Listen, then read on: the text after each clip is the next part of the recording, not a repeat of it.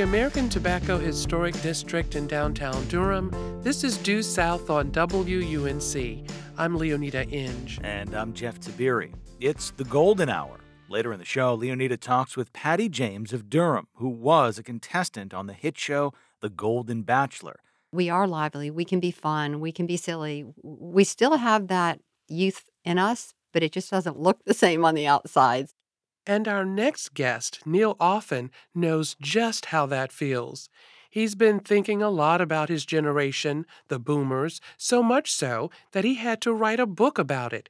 It's called Building a Better Boomer How to Deal with Bothersome Bodies, Exhausting Exercise, Memory Missteps, Terrifying Technology, Impossible Insurance, Retirement Regrets, Foreign Foods, and oh, yes, aging. Far from being a downer, author Neil Offen writes about the aches and pains of aging into perceived irrelevance with humor, self deprecation, and even a bit of, dare I say it, depth. Oh, welcome, Neil. Thanks. Good to be here. You know, I want to know something about the book itself right away. The font is so nice and big. I love it. Is that a coincidence? Uh, not at all. Uh, as you know, boomers, one of the myriad problems we have we don't see as well as we used to. We don't hear as well as we used to. We don't eat as well as we used to. But seeing is a particular problem, particularly when we drive, as anybody who's been on the road with a boomer can attest. We wanted to have for the book a font that was really readable, a lot of uh, white space around it, so um, boomers wouldn't have to take out their um, uh, magnifying glasses to read it. Now they laugh at me here because I can read nothing that's smaller than 18 point font. I mean, it has to be like 18, 20. Well, 18 point is about um, the perfect font for me. Uh-huh. Um, but I've had eye problems um, really since I was a kid in elementary school. I used to cheat on the eye test. There would be, you know, kids reading you the eye memorize test. Memorize it? And, and I would memorize what all the other kids said and I would repeat ZXRV, and they thought my eyesight was fine because I did not want to wear glasses when I was nine years old because that was so dorky. Oh, my. We gather you're a boomer. If you don't mind uh, sharing with us the tally on years, I used the word vintage before. Of what vintage are you? I am a geriatric boomer. I am the very beginning of the baby boom generation which goes from 1946 to 1964. And if you think about it, that's a really, really long age span because the people born in 64 don't have the same memories, don't have the same music, don't have the same TV shows that somebody born in 46, like I have. Probably the two pivotal events of um, my boomerhood were the JFK assassination and the Beatles on the Ed Sullivan Show. And if you were born in 1962 or 1964, you're probably not remembering either of those. So, why did you really want to write this book? So I've and write a, it now. Why now? Well, because I am a boomer, and you don't know how much longer I'm going to be around. Um, no, I've been a, a humor columnist on two continents for 40 years.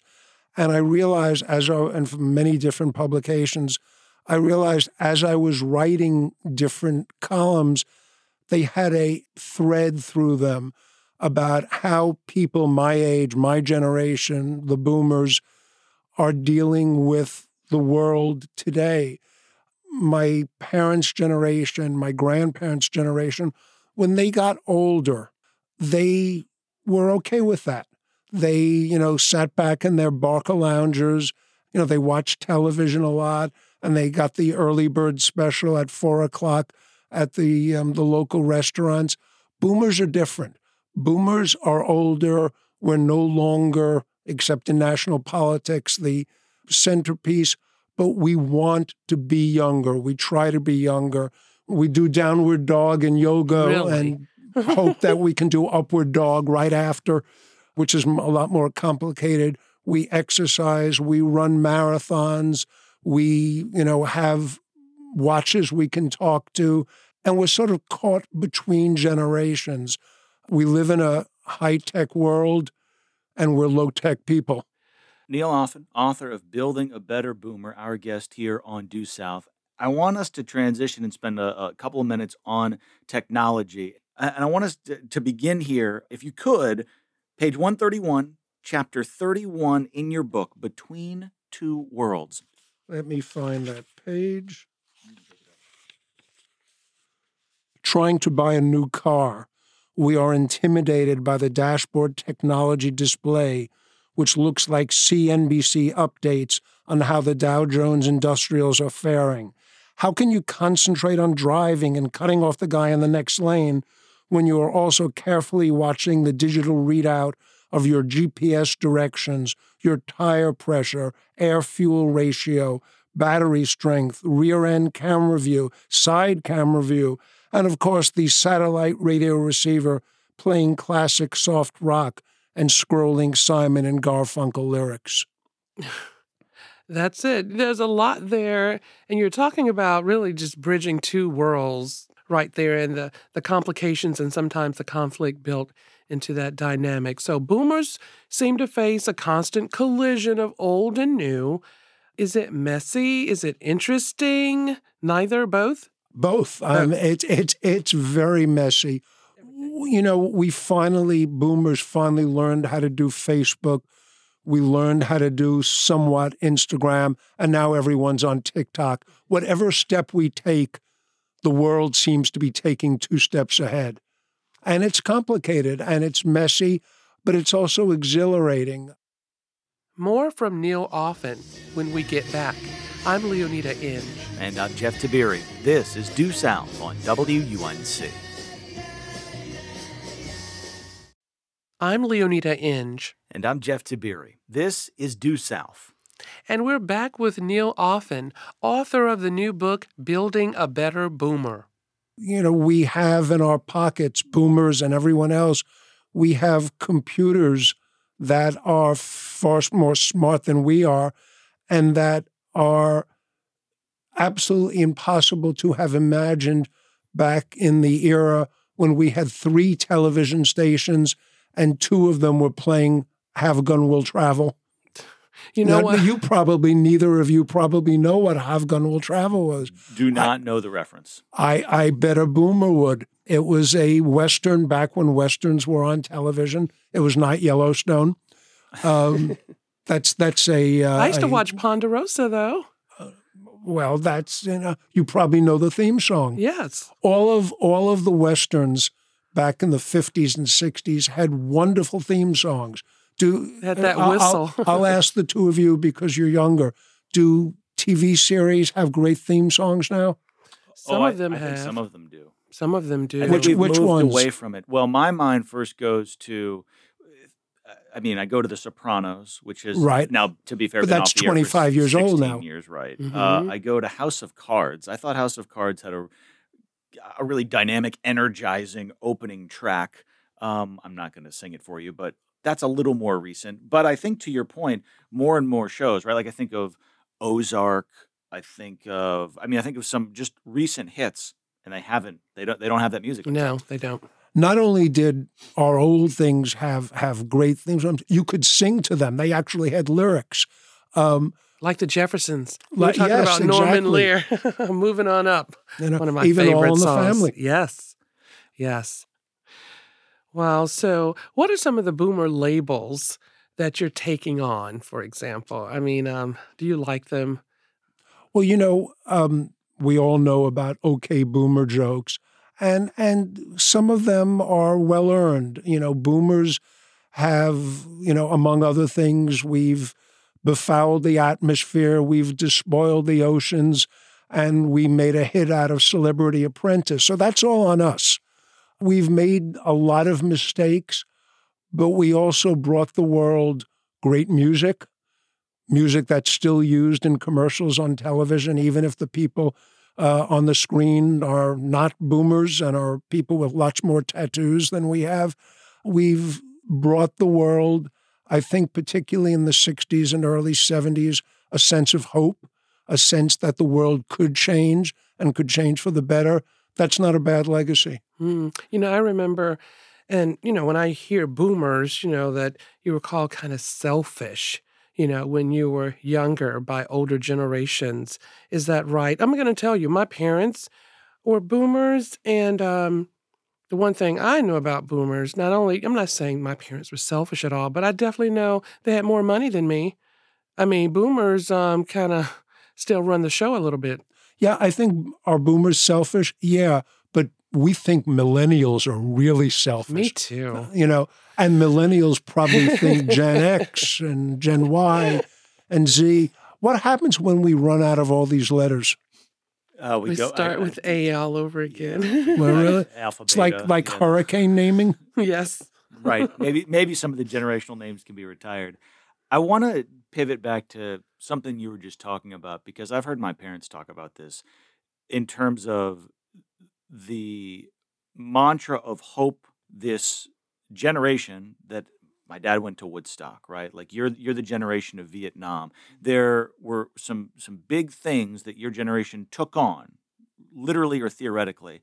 And I've heard my parents and, and other people of that generation talk about how hard it has been in some ways to see to fruition what has happened environmentally. The election of Donald Trump, I think, has had more of a kind of a weighty impact on on boomers than perhaps other generations. Talk to me a little bit about that, if if you're following where I'm going. I, I, I think I, I am. Um, I think there is a great sense of disappointment. I spoke before about hope, and I think the the whole point of the '60s and the protest for civil rights and against the war in Vietnam. I think what undergirded that period was a sense that we can remake the world. I think the last several years have been a, a, a shock to the system of a lot of boomers realizing that not only did we not remake the world, but in many ways, and however you wish to define it, the world is not just not as good as it was, it's less hopeful than it was. And I think that's why when we see people like Greta Thunberg, um, you know, who is obviously not a boomer, and I, I don't even know what generation she would be. Um, I think to a large contingent of boomers, we may not be able to march in the streets anymore. We may not be able to go to Canada to avoid the draft.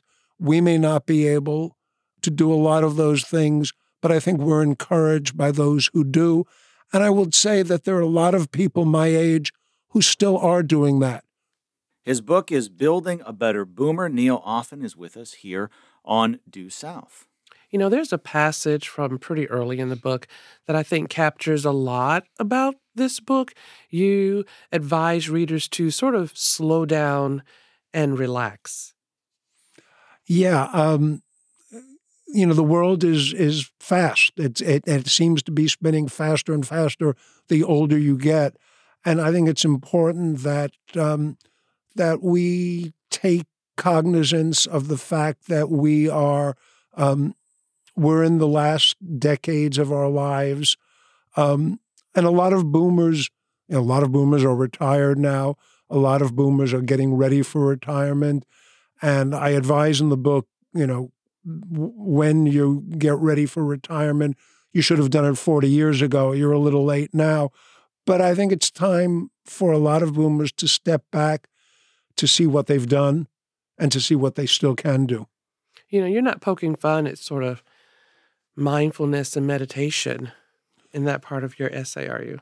Well, you know, there there's a part of the book where I say, you know, when you've um, when you've just getting overwhelmed, um, or you've fallen and you can't get up, as the commercial would have it, um, sit down, take a deep breath, relax from the tip of your head to your feet, and then call the ambulance. well, thank you so much um, for joining us, Neil Offen, and bringing your insight. I'm sure it'll be helpful for Jeff, definitely in coming years. And Neil Offen is author of Building a Better Boomer. Thank you again for joining us. Thank you both very much.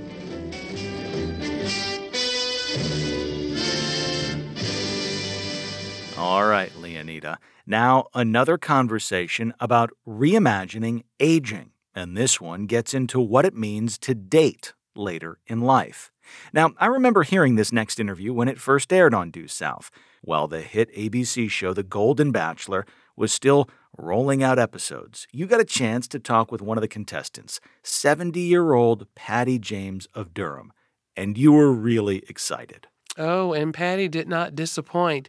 And she started off by telling me how she felt when she was chosen to be a contestant. I have such mixed feelings, and I have to be very careful about what I say because I'm very grateful I was on the show, but it was quite a slippery slope of emotions. And I had filled out my application, and you go through quite a background check, psychological test, getting documents. It's it's an excruciating experience, fingerprinting, and you have your hopes up and you never know quite if you're going to make it until the very end, like 2 weeks before filming even you're like, I don't even know if I'm on the show. So, you're sort of having to prepare kind of getting clothes you think you might need, not spending too much money because you might not go. So there's so many things you're trying to balance. And then in my case, which I think is a little unusual, I hear, Patty, we are going in another direction. And this was about four days before they wanted people in LA. And I'm like, didn't really say much. And they said, we're really trying to make this a love match. And we felt maybe that wasn't quite the case here. I guess they have all of Gary's Right. info and all of mine, Mhm. and they're like doing their little ching, ching, ching. And I'm like, okay, I respect that.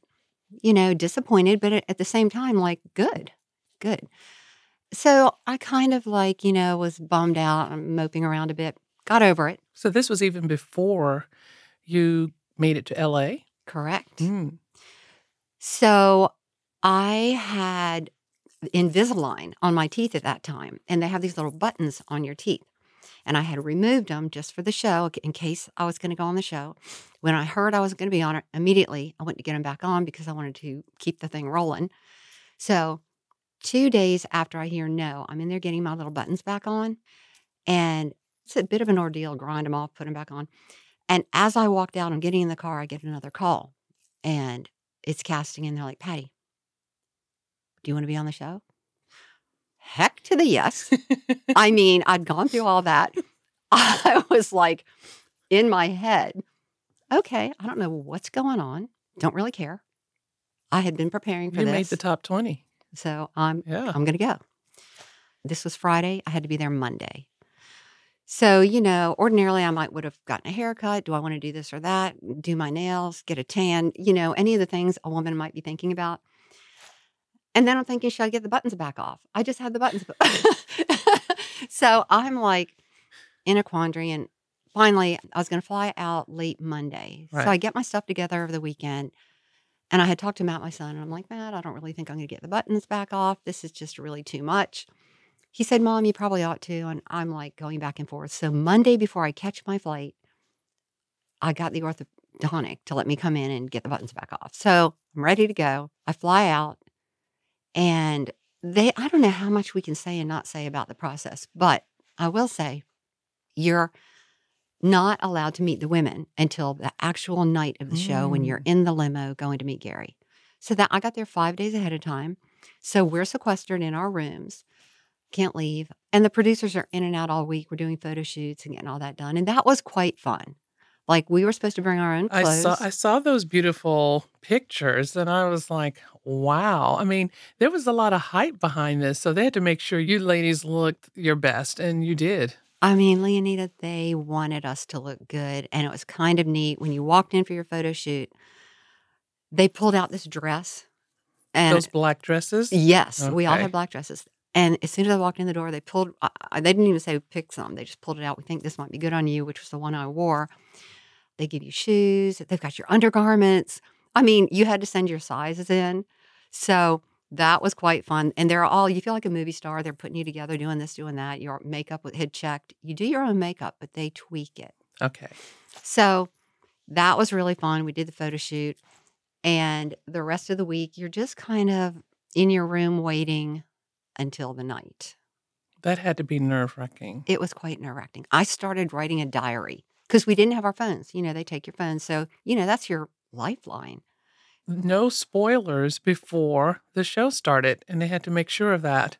So, what did you think of the competition? You know, once you did meet the ladies in that limo? Wow, such a good question. I loved the ladies. I was so excited to meet ladies of a certain age, my age, and they were from 60 to like 75. Right. And I thought, if nothing else, I could make some nice connections, have travel buddies, because it's hard to meet people. You're, I had been working, you know, up until now, and you really, I worked every weekend in my business. So I really wasn't a fun person to play with because I couldn't get away on the weekend. So I really kind of had a nil social life. So I thought, how fun. Hi, everybody. I love your dress.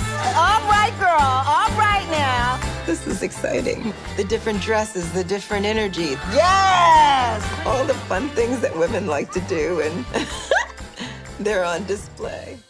So the first time I met any of them was in the limo that night. And that's a long night. Like you're supposed to be ready by five. We didn't even get called down till like 10 p.m. You're in the limo waiting for your turn. You're talking to the ladies, but you don't know each other. There's five of us in the limo, and we're so tense and you're awkward, and you're just like everybody's dressed in their best and their little makeup. You're trying to make small talk, but we're all so nervous. Yeah, I was wondering if you still have friends from that experience. Yes, we have a text group and Oh. we ah. keep up with each other. So then finally we get into the mansion. It's probably 11 or 12, who knows what. And then I meet, I get out, you do your walk up, meet Gary, you say your thing. That was probably two seconds. And then you go into the mansion. The mansion's stunning. It's even more beautiful in person, I'll say that. Didn't really get to see much of the mansion, you know, because I got voted off the island the I first know, night I know. I, it's just an interesting that I was there, but I wasn't there. You know what I mean? More from Patty James, a contestant on the ABC reality series The Golden Bachelor, when we get back. You're listening to Due South on WUNC.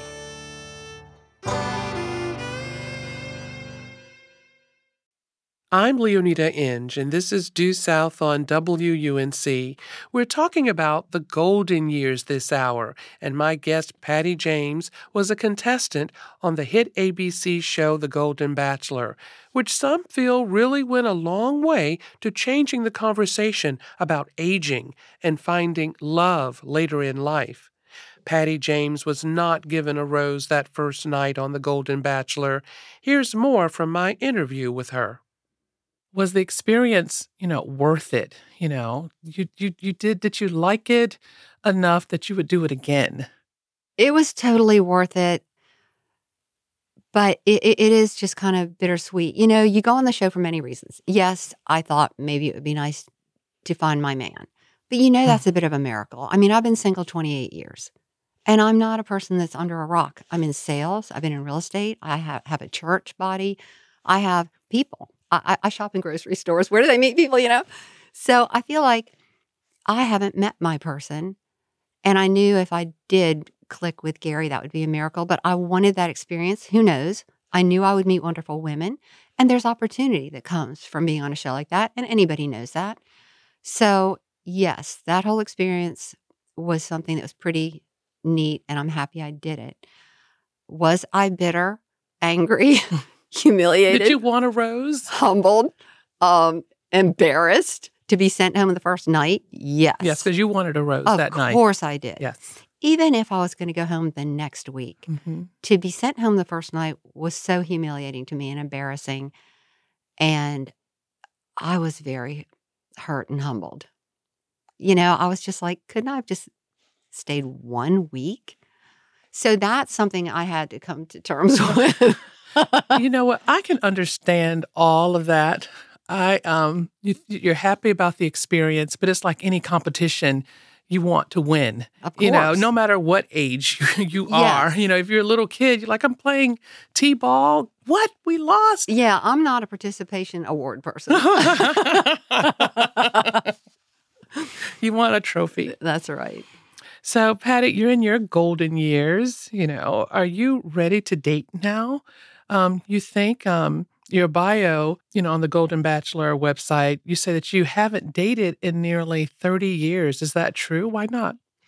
It really is. Um, well, the boys and I. uh, you have so two sons. I have two sons. Matt, my younger son, that was the bachelor, and then his older brother John. So I left their dad when they were five and three. I did not have a job at that time. I was a stay-at-home mom, and I had really, re- I loved their dad so much. I tried to make that marriage work, but when I knew I had to, I had to.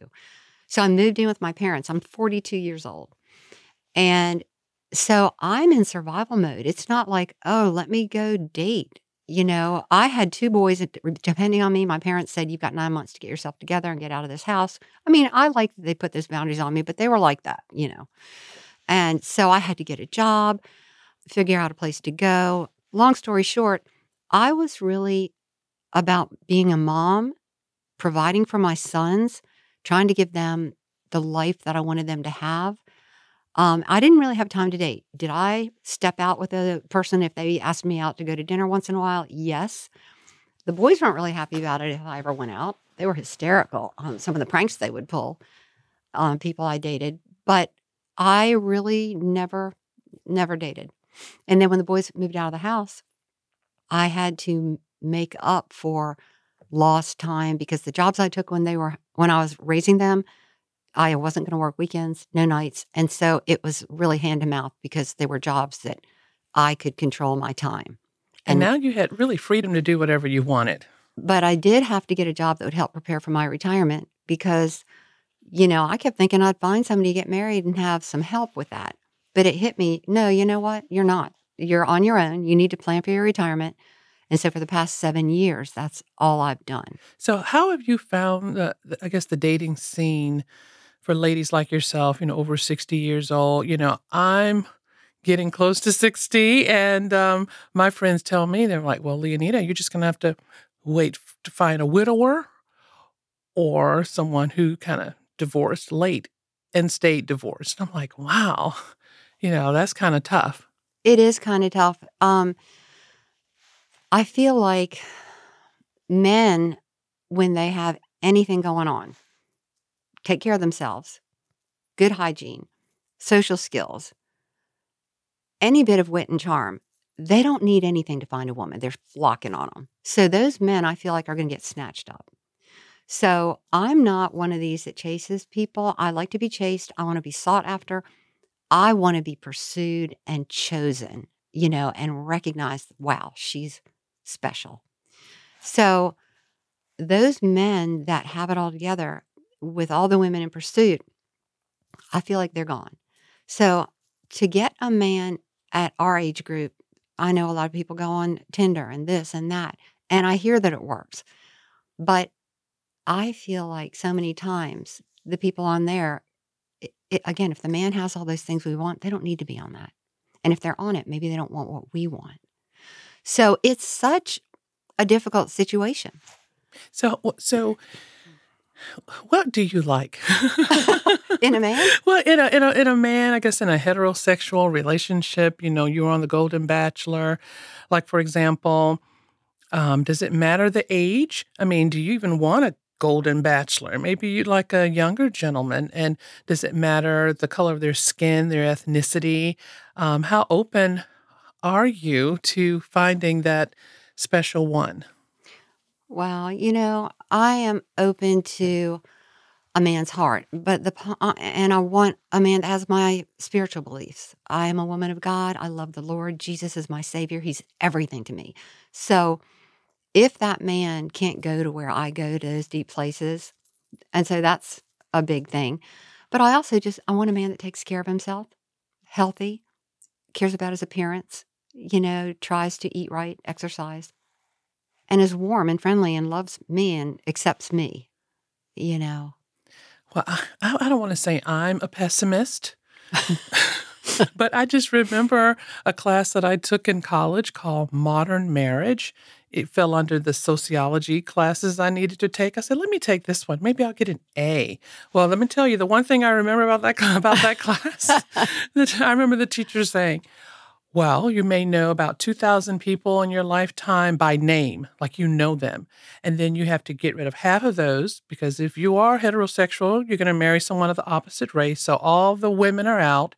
And then you cut it again in half because maybe they don't fall into the age range of the person you're looking for. And then you cut them in half because maybe they're of a different race. And then you cut that in half because of religion. Then you cut it in half again because of maybe their educational attainment. And then you cut it in half again because they don't live in proximity to where you, you're like left with 2.5 people, Patty. Wow. I, I mean, it's a miracle. I, what you're saying makes 100% sense, Leoneda. I think it's a miracle to find your person and to find your true love. I really do. I, I, I think it's a divine gift. So, do you think happiness and romantic love declines with age at all? Happiness. Are they two separate things? Happiness and then romantic love? Hmm. I, that, I shouldn't have even asked that question. Let me say, I think happiness, you know, is a personal thing. If you're not happy when you're younger, you, it probably won't change much when you're older. You know, that's just something. Where do you find your joy? But romantic love, I don't know because I had one true love and I put everything that pendulum is compared to that. And may, and I think, can I compare it to that? Because, you know, older love has got to be different. So honestly, I just don't know. I figure I'll I'll know it if I see it. But I think what I'm really looking for is someone that genuinely cares about me. Well, Patty, even though your experience may not have been the best, um, the Golden Bachelor has proved to be what some are calling like a ratings darling. You know, it has totally revived that franchise of The Bachelor.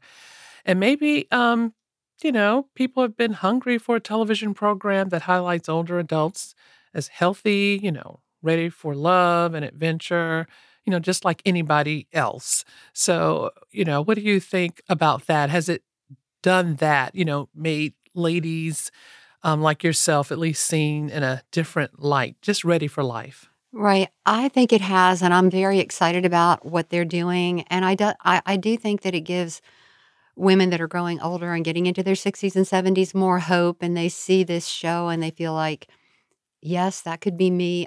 I think it's wonderful, and I think it is going to bring hope. And I think maybe it will be a launching pad for other shows that to bring more of these relationships, the older generation, to light that we are lively, we can be fun, we can be silly. We still have that youth in us, but it just doesn't look the same on the outside. So maybe it'll be a time where people get more educated and people that are, are in this demographic will feel more accepted. And like Joan said, one of the ladies on this show, right, that she doesn't feel seen. And when she said that, it, it just hit a mark with me because I remember in my parents' lives when I know they had that feeling where they're not seen anymore. They were such lively people and they were the stars of the show. And my dad was a brilliant chemist and physics person.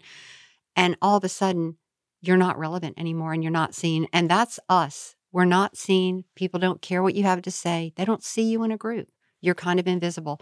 And I love that Joan brought that up. And so maybe we'll be able to be less invisible and um, it will affect people's lives and bring more joy the show was not an unrealistic fantasy.